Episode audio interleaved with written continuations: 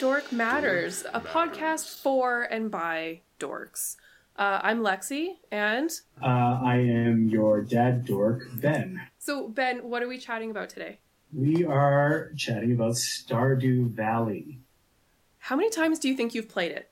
Oh, this is good. Uh, I've played this a cumulative four hundred and some odd hours. Do you ever panic? Like, I play it on Switch this time around. And, you know, sometimes you'll go and it'll tell you how many hours you've been playing it, and you kind of get alarmed with, like, those are like four hundred hours of my life in a video yeah. game. Yeah, I learned to stop looking at those numbers with any sort of uh, intent, with anything more than a passing glance ages ago. It's like reading the comments. You can't do it. No, you just need to learn pretty quickly that if you're going to be a gamer, you don't look at your hours played. Let's talk about what Stardew Valley is. So unless you've been living underneath a rock for the past, I don't know, five years, um, Stardew Valley is this wonderful role-playing game, or as we like to call it, an R P G, um, farming simulator. So first released in twenty sixteen by developer Eric Barone. Am I saying that right? Barone? Barone? I can't think of any other way you pronounce those letters. Yeah, it looks like Barone. So Eric Barone, otherwise known as Concerned Ape. Um, so originally this game was created for P C, but has since evolved to include platforms like Switch and actually on iOS, so you can play it on your phone. Um, the game introduces you as the farmer, and you've inherited your grandfather's derelict farm in Stardew Valley.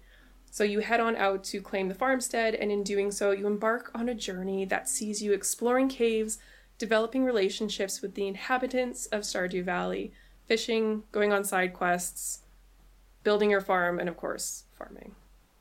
Can I ask you a quick question? Please do.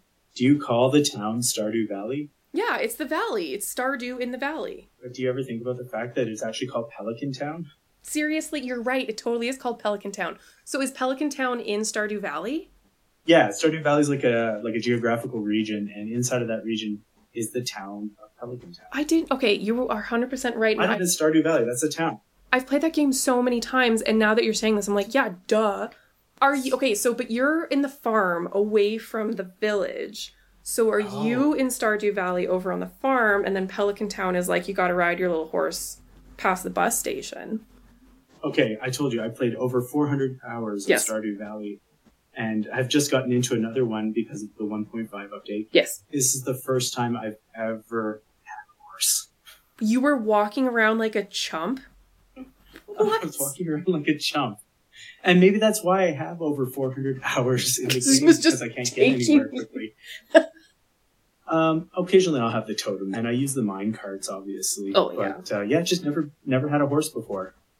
Every time I play it through, the my first goal is like, get the horse, get the horse, get the horse, because otherwise just eh, it takes forever. I feel like as soon as I have the mine carts, I don't care about uh, like I felt like I didn't need the horse anymore. And then I got it this time, and I'm like, I will take that horse from the front door of my farm just to, like, you know, across across the dirt patch to my cot, uh, whatever you call it, uh, hut where I store my eggs.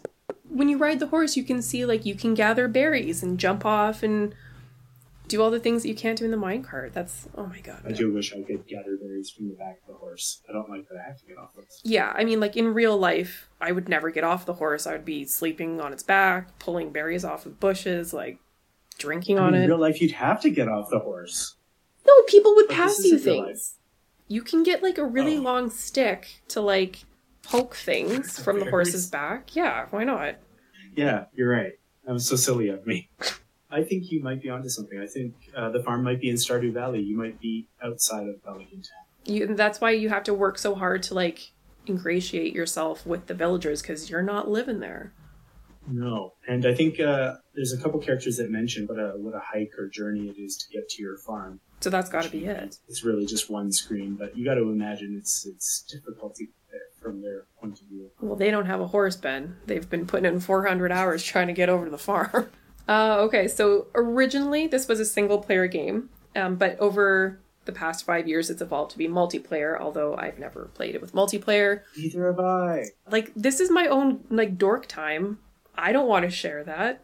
Go build your own farm. No. Yeah. Like, I'm happy to put I... little cabins in there for, like, visitors, but I don't want anyone visiting no, not me. Not even that. I don't want them on my farm. They could fuck up my farm. You know, the great thing about Stardew Valley, the game, not the place, um, is that Concerned Ape has continued to add a lot to it over the course of the past few years. Um, he's added tons of things like additional quests, areas, and that really continued to build out the game, the fans, because you see him interacting with folks on Twitter and Reddit and everything like that, and then actually makes those changes. So the whole model really demonstrates, like, the evolving gamer experience of not just putting a game out and then being like, okay, peace, you guys are on your own. And I think people are starting to kind of expect this a little bit, that there's going to be more interaction with the game developers and that adjustments will be made based on fan feedback. Because you see that right now with um, Cozy Grove, which has just come out, gosh, what, about like a month ago. I've seen them connecting, like the developers of the game connecting with folks on Reddit, making lots of changes and suggestions. Oh, I think we just identified another whole episode we've got to do, which is about uh, that sort of expectation between artist and uh, fan and yeah. what they believe they are entitled to uh, as a consumer of the art or whatever you want to call it that is being created. And it's nice that um, he's done this, but he's like, it's just him doing yeah. this. I think he's hired a few developers now for some, some smaller stuff. Oh, good. Some, some parts of uh, porting things and stuff like that. But yeah, I haven't gotten huge into the fandom of Stardew. Um, just, I don't know how much of like what he implements is actually from like, you know, the fan demanding. I'm sure there's generally like certain aspects that end up in consensus that people ask for. But I, uh, I'm really curious what that fan interaction is like for him. I know he's right yeah. in there, like, answering stuff. I've seen him on Twitter, like, if somebody complains to him, Eric Barone, about, you know, some sort of problem they're having or a glitch, he answers, and that's cool. Uh, if he's into that. But it's just such an interesting place to me where, like, does he feel, like, a necessity to answer those people and, like, get into that with him? Or, like, is that what he feels is his job? Or is he just so passionate about the game that he actually enjoys that personally? Or is mm-hmm. he worried that if he doesn't talk to them, you know, it could become some sort of a bigger thing yeah. that ends up causing him some grief online? Well, and people are so fickle. I mean, he's done so much for this one game that... For free. He's never charged for any of these expansions yeah. or updates or whatever you want to call them. And if there, if this was another game, larger game company whose name we won't mention, this would have cost people hundreds and hundreds of dollars. But look at the amount of enjoyment, like four hundred hours. And God, I don't even know how many hours I probably put into it. Probably like pretty close. Like I'm going to say like three hundred. In prep for this episode, I tried to find what I could of my save files across all my different devices and, and track my farmers and uh, my hours played. And I know I've deleted a couple. Like when um, updates have come out, I've just like dumped a whole yeah. farm and been like, I want to play this completely with everything that's involved. So yeah, it's well over four hundred. And, you know, he doesn't ask for people to pay for these updates that he's done. They're chunks of content, as you mentioned. Like, especially one point five is like a whole expansion with uh, Ginger Island. But uh, what he's gotten from that, from me specifically, and probably from a lot of other people, is some wild loyalty in, oh, I've been playing yeah. this game for five years and I paid for it at least five times. Yeah. Where, where do you have it? Yeah, I have it on, I have it on Switch and P C. Yeah. So I did, I think P C and Mac were the same because I, I bought it through Steam. So I got Steam, I got Switch, I got iOS. Mm-hmm. And then I've gifted it at least twice that I can think of to other oh, yeah. people. Still like fifteen, twenty bucks or whatever it is. So how many hours did you put in? Did you? I think about three, three fifty in total. Because I think it was like one hundred twenty-eight around. around there, yeah. Mm-hmm. And then when I got Switch, that was the first thing I bought. Um, was Stardew on there as soon as it came times. out. Oh yeah, nice. and, I'll, and I'll buy it again. One of the best parts is getting to know all those wacky villagers or townspeople And you can develop very strong relationships, good or bad, with those N P Cs. And um, you can even, Ben, develop romantic relationships with them. You can date them, you can marry them, oh boy, you can make babies, and you can divorce them. The whole way they get into it is so great. Um, but one night your partner will walk up to you and say, do you think we should have a baby? You don't even see this. It's a cutscene at night after you go to bed. Oh, yeah. Oh, Lexi, do you think we should have a baby? And then you click yes or no. There's a baby that nobody looks after.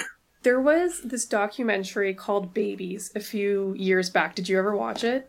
I've never heard of it. It's the greatest documentary of all time. I loved it so much just because it shows, like, I think it was like a family in America, a family in France, a family, I can't, I can't remember, somewhere in Africa, and then a family in Mongolia. And the babies are all born at the same time, and it shows how they grow up differently in these different regions. And the Mongolian family was so metal. Like, everything about them, I was like, those people are amazing. Because A, the mom gave birth, and then immediately, with her newborn baby, climbs on the back of a motorcycle, and they leave. And I was like, wow, she is very strong. And then as the baby gets a little bit older, they've got things to do, so... It climbs on its own motorcycle. No, but they tie it to a bed with this, like, big, beautiful sash, and then they're like, see ya, baby. And the baby just kind of hangs out there on the bed, and then all of a sudden, a chicken just walks through the screen, and you're like, is the chicken babysitting the baby? And the answer is yes. Did you see the baby there? Yeah, they just left the baby on the bed. And I was, and I always think about that when I have kids in Stardew, because I'm like, okay, I'm going to put the chicken in charge. I'm going to leave you in the room. Um, best of luck to you, babies. I got a farm to tend to, so... North American stay-at-home parent is just screaming about the tying a baby to the bed and leaving. Half of my brain is like, you can't do that, and the other half of my brain is like, can I do that? I mean, like, if you talk to people who grew up in, like, the sixties and seventies, the answer is yes. I had a friend oh, who, sure. like, she said when her parents would go out, they would just tie the door shut and then leave instead of getting a babysitter. I mean, she's alive and she's she's good. Everything else about this game is so, like, it's the simulation, and yet the parenting part of the game is just kind of like, and then you have a baby. Yeah. And if you have that spouse, they're not watching that kid. I don't think, do any of the spouses actually care for the kids? No, none of them. And this is the wildest thing. I'm married to Penny on this current playthrough, and she goes into town to take care of uh, oh, the, the kid. two kids, Jasmine yeah. and um, Vincent.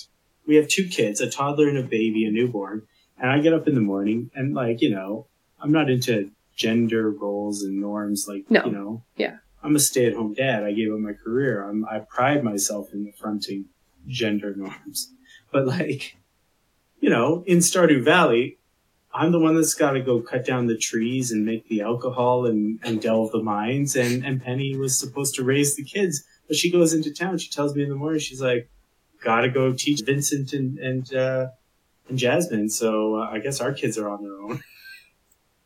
I come back at seven o'clock. It's getting dark, and like one, the toddler's just standing, running, running back and forth between the kitchen and the living room, and the baby's just in his crib by itself. And I was like, one of us should have to be a better parent, and it's not me because I paid for this game. Couldn't she bring the kids with her? Because it's not like there's a school. It's not like there's someone no. standing over her being like, mm, "This is inappropriate, Penny." No, and like Penny is the ideal one in, in this game that should probably be watching a child, since that is sort of her role in the community, is as the child raising individual. Yeah. But our kids are at home, uh, and I guess that's fine. They haven't died yet. That would be a great part of the game if the kids, it's like the Tamagotchi. Like, you didn't feed the kids today. Who doesn't want that in their lovely farming sim? If you, okay, if you do dive pretty deep into, like, the Stardew Valley lore, I think someone on Reddit pointed out how dark that game actually is. Oh, I think I was reading that same post. We both follow the Stardew Valley. Yes, we do. Obviously. Of course we do. Come on. Of course we do. And I didn't really think about it until I was reading that post, and I was like, oh my god, yeah. Like, there's a war going on. And what... Yeah. I, I always kind of thought... that would be a really interesting next foray into an expansion of, like, could you go to the big city? Could you be invaded. Yeah, what's going on there? Right? I do like it sort of on the periphery. Uh, that's sort of my jam of world building. Uh, we're not focused on that, but I like it being there. Uh, those like little details that allow the, the mind to go off and wander. It adds. What's who's the um the husband who comes back from war? What's his name? Kent. Who's not the same when he gets back, and you have to moderate that that incident between him and uh, Jody when uh, the popcorn sets yes. him off and he has a P T S D flashback. That's wild. It's it's so wild. And then like, then you just go back to your farm and no one talks about it. And he stands by himself in the bar at night and drinks. And there's so many things where I'm like, we we need to help him. What are we doing to help Kent? Nothing. There's a lot of people need help that don't get it. Oh, you know, the thing that bugs me the most is the ladies' workout. Do, it, how do they all know to work out? Which part of it bugs you the most? Because for me, it's that they're all using random equipment facing different directions yes. and not in any way doing any sort of coordinated effort. So why are they meeting there? I understand, like, you know, solidarity and, like, let's be workout buds and accountability buddies. But, like, A, where's my invitation? And B, what are you doing? You, you're not changed? Wait, one of them is, I think, like, Jody or, or the other the other one, uh, Pierre's wife.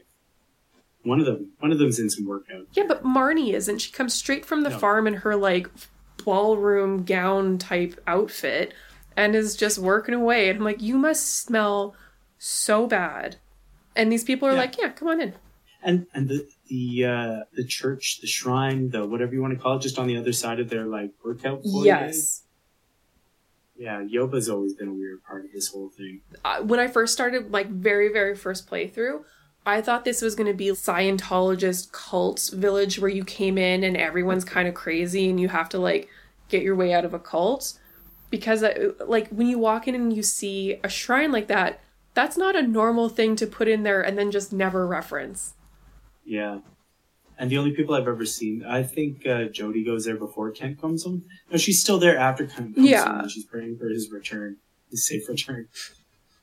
Which is a whole other aspect about, uh, and I think I've seen uh, a couple tweets from Eric Barone talking about, yeah, at some point he wants to address some of the uh, the latter content, like after certain events happen, that should probably alter.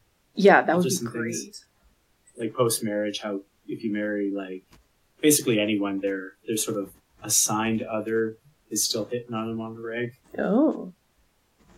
Clint's still at all those events, pining after Emily. He's problematic. Like his Clint the incel is a whole other thing. The dude has Ooh. more than one subreddit about his behavior, which is fair. I mean, ooh, that's a that's a problem. He's got the means and the ability. So let's just talk about how scary he is. He is a unsettling individual in the whole fabric of Stardew Valley, I guess. But as we've identified, just one of many sort of troubled folks beneath the veneer of uh, what seems like a sleepy little town. But aren't they all? It's, it's some Twin Peaks shit going on. It really here. is. And that would be a great storyline, like if all of a sudden Emily wound up dead. Jesus. I'm just saying, it would lead no, to a you very can kill interesting... your kids. Well, I mean, there's not much of a mystery there. Who did it? No, I mean, you can actually kill your kids in the game. You can get rid of them. You go and pray to that shrine or whatever. And it takes them back? It takes them away. And then occasionally when you're looking at the T V to get your like either weather no. or, or cooking, you get this weird like static like revenge angry message from the children you've you've removed from existence. No. I've never done that. Is that no, is that real? It's real. I've never done it either because that scares the shit out of me. That's terrifying. I would feel so guilty. Yeah. They also show up as birds. Like with the baby like head around. And the bird body? I don't know. I haven't seen, I've just read about it. I'm such of a butt kisser that I can't play through that game without making every single person love me. Like, I, I'll start the game and be like, I'm going to be, like, naughty, and these people are going to, no. Every time I play it, I'm like, hey, I brought you a cake. So I don't think I would have the guts to fictionally kill off my fake video game babies. No. I would feel way either. too bad. And not just because they're going to show up on creepy television later. Yeah, you should do it. You how do you do it? No, I have to imagine you go from okay, well, there's got to be a way. People want a divorce, so I added, you know, a way to get rid of your marriage, and well, then you're probably going to want to get rid of the kids from that marriage. And this is a video game, but uh, what's the in-universe way that we deal with that? Well, why don't I make it creepy as fuck for the people who decide to do that? And, you know, props, Eric. They should become, what are those little, like the little monsters, like the Junimo? Oh, the Junimo. Yeah. Junimo. The, the babies should become those. Like the That's unwanted nice. Children that live in the community center. The Junimo should come and take your children in they the night. They should. Yeah. And they eat them. You could feed them to the hungry bear cat thing. Oh, what? The one that sits down by the sewer? Yeah. Isn't that just a fat raccoon? I'm not body shaming you, raccoon, but it's a fat raccoon. I thought he was a fat bear cat. I don't know what a bear cat is, so please explain. Um, it is the body of a bear, but the face of a kitty cat. You know what? Fuck me. I'm sorry. You're right. That was straightforward. Thank you. Because looking at it, there's so many weird animals that I'm like, what is this? And it, yeah. I never even questioned it. I was like, it's obviously it's a bear cat. So important to this game. I love that part. Oh, yeah. Like, uh, what's his name? Hat Mouse. What's that mouse's name? Pocket Mouse? Pocket Mouse. Is that right? That sounds right.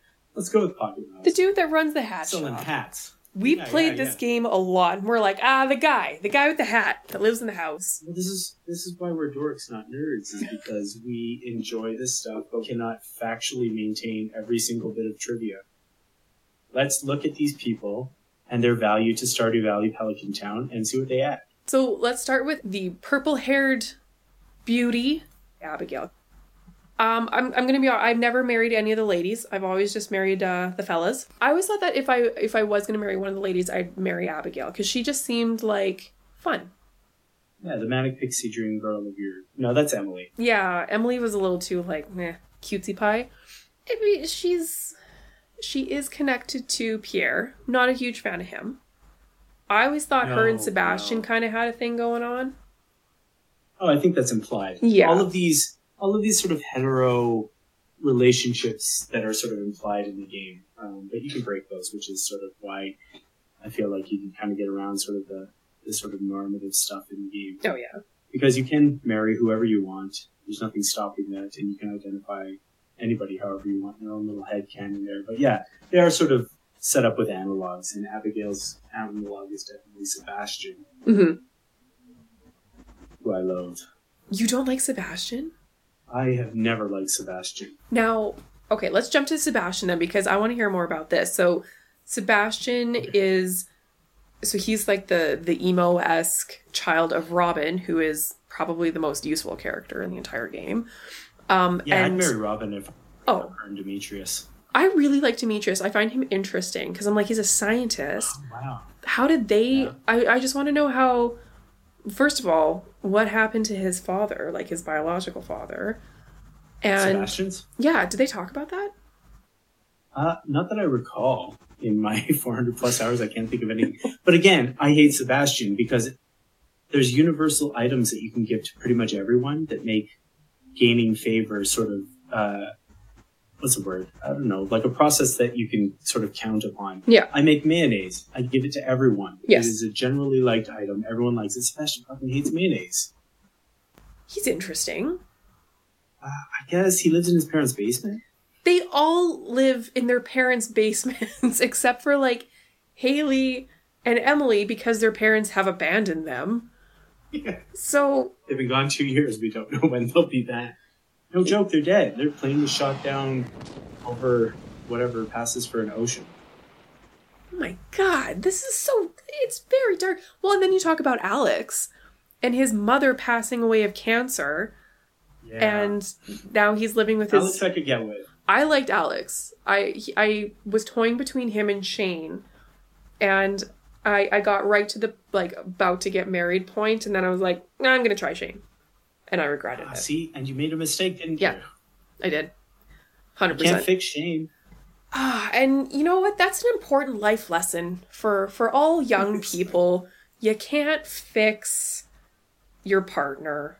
They just, that's them. You're not a therapist. And yeah. I definitely felt like, ugh, it was always something with him.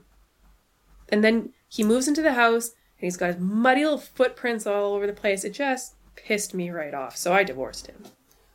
Nice. Felt so bad for him because I wanted him to have a good arc, and yeah. he really didn't.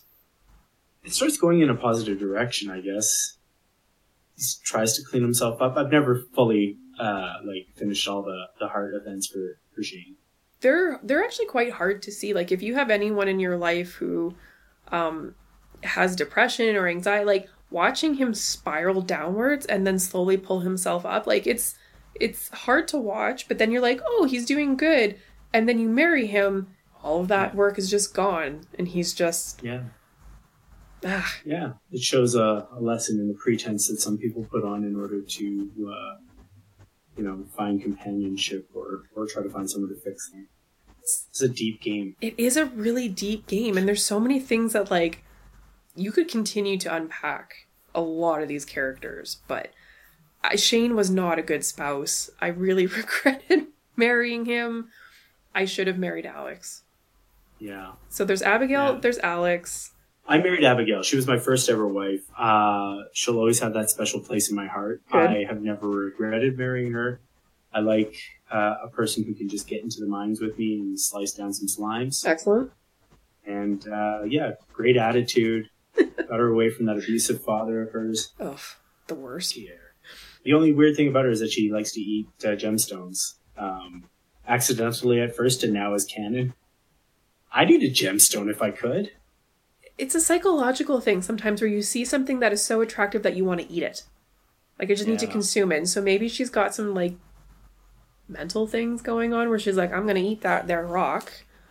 Hasn't affected our relationship. We're happy. Oh, that's good. I'm glad to hear that. She is the most delightful out of all of them.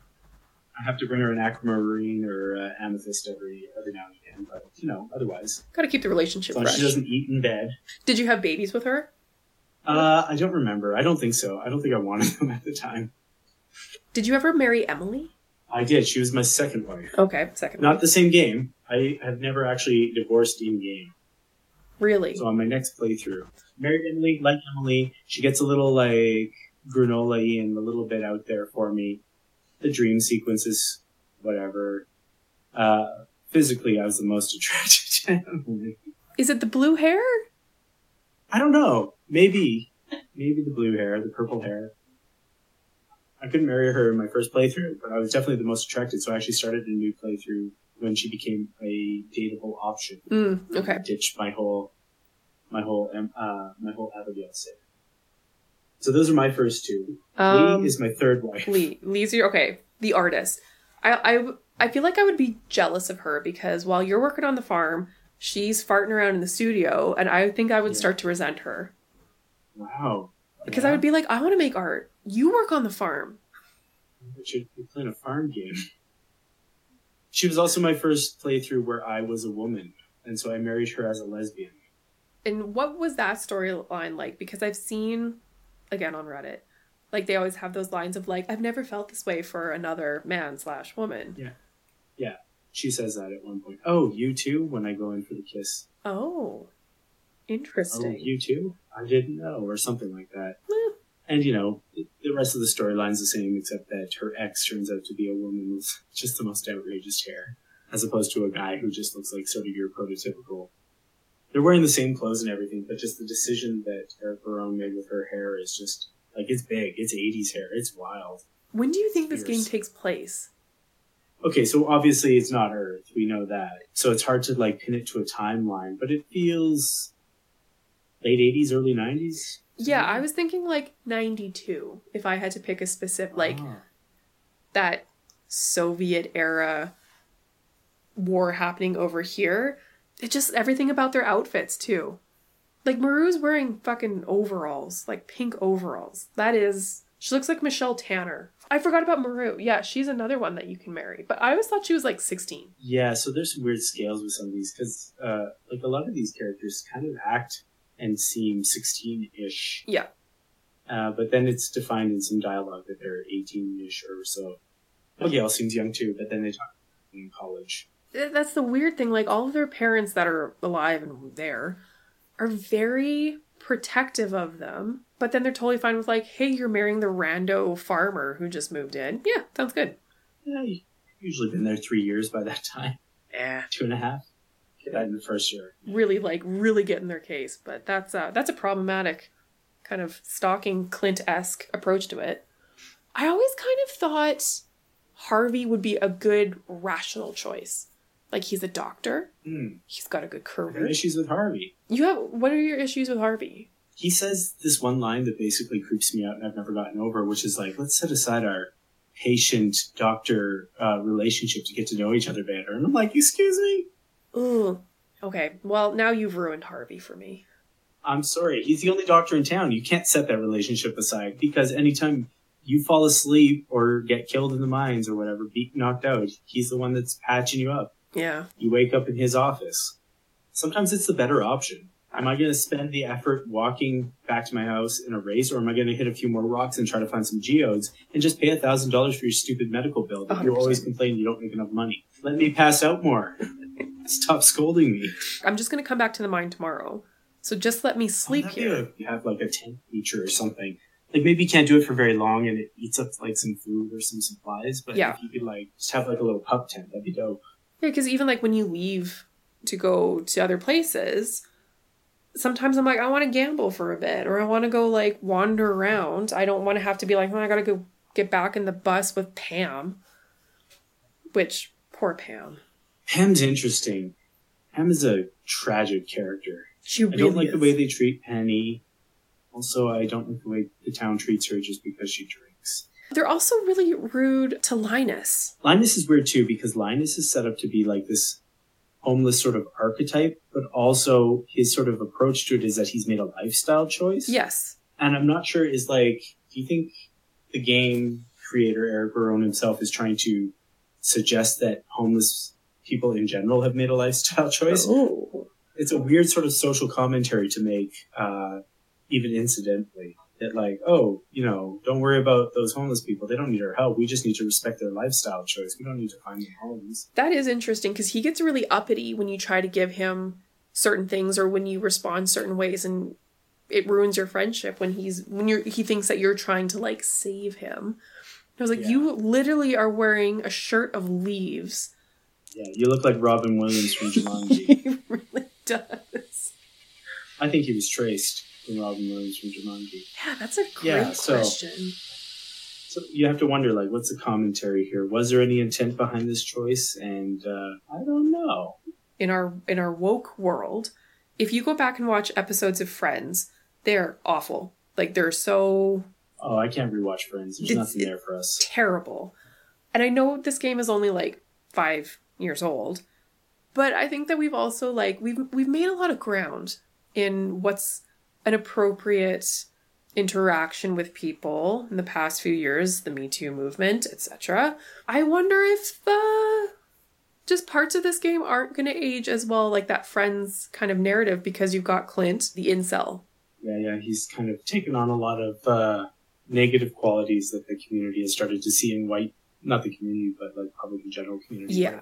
Fandom season, the sort of predatory and dangerous nature of white men and sort of how we've been programmed to be those things. So that's interesting. Yeah. So he's taking that on as as people become more aware. He's become more than that. But you still see the people trying to front for him. Like he's like, uh, he's just a sad, lonely guy who's awkward with women. Like, no, he's kind of a creep. Yeah, he's a total creep. But quite a few characters he are. He could have a redemption.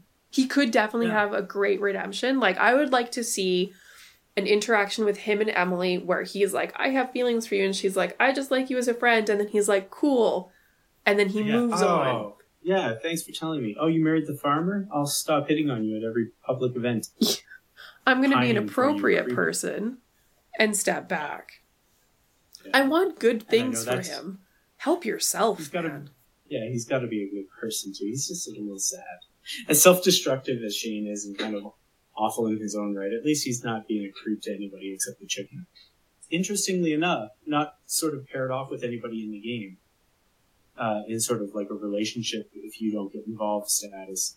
And I know that's because he was a late addition, same as Emily, but, you know, the easy route might have been to, like, give them some sort of, like, codified whatever together. Mm-hmm.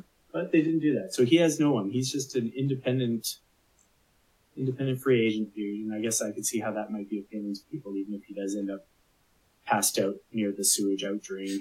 I mean, I do like the fact that Eric Barone opened it up so that, like, you can do whatever, but you could also go, like, the completely, like, asexual route and just, like, do your thing, have great friendships with people, and leave it at that. Do we call this game art? I think I would. I think so, yeah. It transcends into that uh, aspect that is so interesting of art, where it is about what the consumer, the viewer, the whatever, uh, puts back into the media mm-hmm. as much as the intent of the original creator. So that's interesting. You know how they have, like, the one hundred books that you should read before you die, or the one hundred best films? I feel like this would be one of the one hundred best games. Put like, it on the list. This is the list. We're starting the list right now. We're starting the list. Okay, Elliot, who I always forget because I just feel like... Oh, he's so forgettable. He is one with the ocean. He belongs to no one but the sea. There's nothing to him. He's a writer in a shack on the it's beach. A fop. Yes, one hundred percent. And, like, I'm not against the fop, but no. You're right. Putting him out on the beach makes him sort of... separated in a weird way. Like, Leah's Leah's place is also sort of set out of town, but it's on the way to Marnie's or like on mm-hmm. the same track. So I don't know, something weird about Elliot's place just makes it like uninteresting to go to. I always forget to go there, like if I happen to be out buying bait. And he's wearing like cravat. He looks like he should be in an Interview with the Vampire. That's exactly right. Or from F F twelve as the arch villain who wants to kill the gods. Do you think that's part of what's so unappealing about Elliot is that he sort of seems like maybe he's got a bunch of money and mom and dad just dropped him on a like yes. in a beach cottage. He's not a real part of the town. Even Leah is more of a part of the town. Yeah, he doesn't really ingratiate himself with anybody. Well, Leah's supposed to be his like sort of analog. You see them together. You can basically tell who everyone's is because that's who they dance with yeah. at the uh, spring whatever dance festival. Oh, yes, yeah, the... you're right. He's not involved with her. Not really. He's not, not involved really. with anybody else in town. He has no, like, friendships, like, which are alluded to by a lot of the other characters. Yeah, he's just sort of an out-there loner. And, uh, you know, growing your friendship with him, I'm not that interested in what he's about, either writing his book or whatever. I told him to write sci-fi, and I thought that was pretty funny when he does the reading in the library. Talks about, like, aliens and stuff, and then they say, like, three hours later, and most of the town is left. I don't dislike him. I just, he is a non-entity, and yeah. you're so right. He just is nothing. No, he is. He's nothing. He's hot or not. I'm going to go with not even, uh, he's the or. He's the or. He doesn't rate. Haley is the analog for Alex. Yes. Um, and Sam is the analog for Penny. Yeah. We also, I got into a little bit. Um, her story's interesting. I decided on my most recent playthrough that it was either going to be Haley or Penny, because I hadn't married either of them yet. In future playthroughs, I'll work through the the, the masculine set as well. Yeah. But, uh, you know, she seems to be kind of coming from a rough upbringing and wants a little bit uh, more. It's something I can personally, you know, relate to in a way. And uh, but then she sort of, when, when you marry her, her life just sort of becomes about, like, you and the farm, like, in a unhealthy way. She's just like, oh, I gotta... gotta be here on the farm. Oh, I've always wanted to live on a farm, a nice place like this. And it's sort of unsettling. Like, she has no agency anymore or, or no self-interest, and yeah. she just doesn't seem to be up to anything else. But when you talk about that, it's the same kind of for Sebastian, because, like, his whole dream of, like, leaving Pelican Town or Stardew Valley and moving to the big city, he's like, or I'll just marry this farmer and I guess stay here and be miserable. I guess a lot of them turn their dreams like that. Yeah. Mara was the same if you married her. That's depressing. I guess at least with Penny, she, you know, that was her dream, so accomplished. She, she's probably the only one that would be happy to be living on, like, she's... a consistent big farm. Inoffensive in such a boring way. Yeah. An uninteresting way. Never really had to push herself. Oh, I guess she just wanted out of the trailer, and that's that was enough. She got and, it. And hey, I get that. You know, you get kind of myopic in in those situations where, you know, you just want stability and and security. So I guess I shouldn't be too hard on her. Uh, Haley, I oh. hate her. I hate her. Oh, Haley. She says mean things to you. She's vapid, and I know that, like. Her, she fleshes out and her story gets better as you get to yeah, know people her say more. That I didn't find it got all that much more interesting. Like, okay, you developed an interest in photography. Yeah, it's she's not great. Like, she's just so surface level, and I was really hoping that she'd flesh out more, but she's like catty to you and like makes yeah, fun of your nice. clothes. Like she just is like the town bee. And her analog is Alex, who has this really interesting journey about wonderful. Oh, I'm going to be this famous sports guy. Well, you know what? I don't think I ever really am. And I have to come to terms with that. Yes. He has probably the best story. Like out it's, of all of them. It's definitely emotionally interesting. Yeah. His whole family has a fascinating little arc, like his grandma and his grandpa and like... Yeah, yeah, George I, and... I really liked George, like how he unfolds too, like the more you get to know him and he's like, oh, it's not easy being in a chair. And I was like, this is great. And then you yeah, have it's not. Haley, who's like this super surface level, like undeveloped character. And it's just so sad mm-hmm. because you see like such great development with Alex. And her sister's more interesting than her. Emily's got some stuff going on. She has a friend. Sandy in the desert is her friend. Does Haley have friends? I don't think so. No. Maru and Penny are friends. They sit together on Abigail the bench. Abigail hangs out with Sebastian and Sam. What about Sam? He's, I think, the last one of the... Yeah, we touched on Sam a little bit at the beginning. Yeah. His, his favorite item is Joja Cola. Doesn't really have much that he wants to do. Doesn't really seem to be assisting his, his mom much with life or trying to help the family out in any real way. With his dad, who obviously needs a lot of help. Yeah, or his little brother, who, you know, is kind of just running around, dirt on his face, eating worms, probably. Why is his hair like that? Who's his real dad? Kent looks like Guile from Street Fighter. Yes, and he I does. Think that's intentional. There's not much to him. Like, yeah, it's Sam. No, he's not marriage material. No. Next. Ben. Top partner. Still for me, Abigail, I think. I just find it to be a good match for my own sensibilities, that this is a person who has other things that they're interested in and want to do. You know, she doesn't care what I'm up to. She goes to the pub on Friday night with her friends. And, you know, she wants to go into the mines and tell. Yeah, that that that's uh, more my speed. And then for the... the the male presenting side of things, it would definitely be Alex. I think he's yeah. just from a emotional arc, he's most interesting, and everyone else is just so blah. Yeah, we agree. Be- yeah, Alex is great. And looking at the ladies, I, I agree. I think it's Abigail is the best one. Maybe Penny, but no, Abigail's the winner. I think those are the two. Those are the two best spouses. We did it. We agreed. If there's anyone listening to this that feels very heavily about Haley perhaps being the best spouse, I would love to hear from them to know oh, yeah. what her full circle is, like why she's a redeeming character. Please do tell us why we're wrong. Leave it in some comments on Instagram or yell at us on Twitter. Thanks for listening to Dork Matters. If you like the podcast, subscribe, give a rating, and tell a friend about us. If you are a fellow dork and have a dork issue that you think we need to discuss, tell us on our social media. You can find us on Instagram and Twitter. You can also check out our original art and other content from Ben and myself. We'd like to say a big thank you to Yabra for the use of our theme song Dance off of their Astral E P, as well as a thank you to Jess Schmidt for producing and editing our podcast. Thanks, Jess. Dork Matters. This podcast is created on the traditional territories of the Blackfoot Nations, which includes the Siksika, the Piikani, and the Kainai. We also acknowledge the Stoney Nakoda Nation, Tsuut'ina, and Métis Region three. Dork Matters is a proud member of the Alberta Public Radio Podcast Network.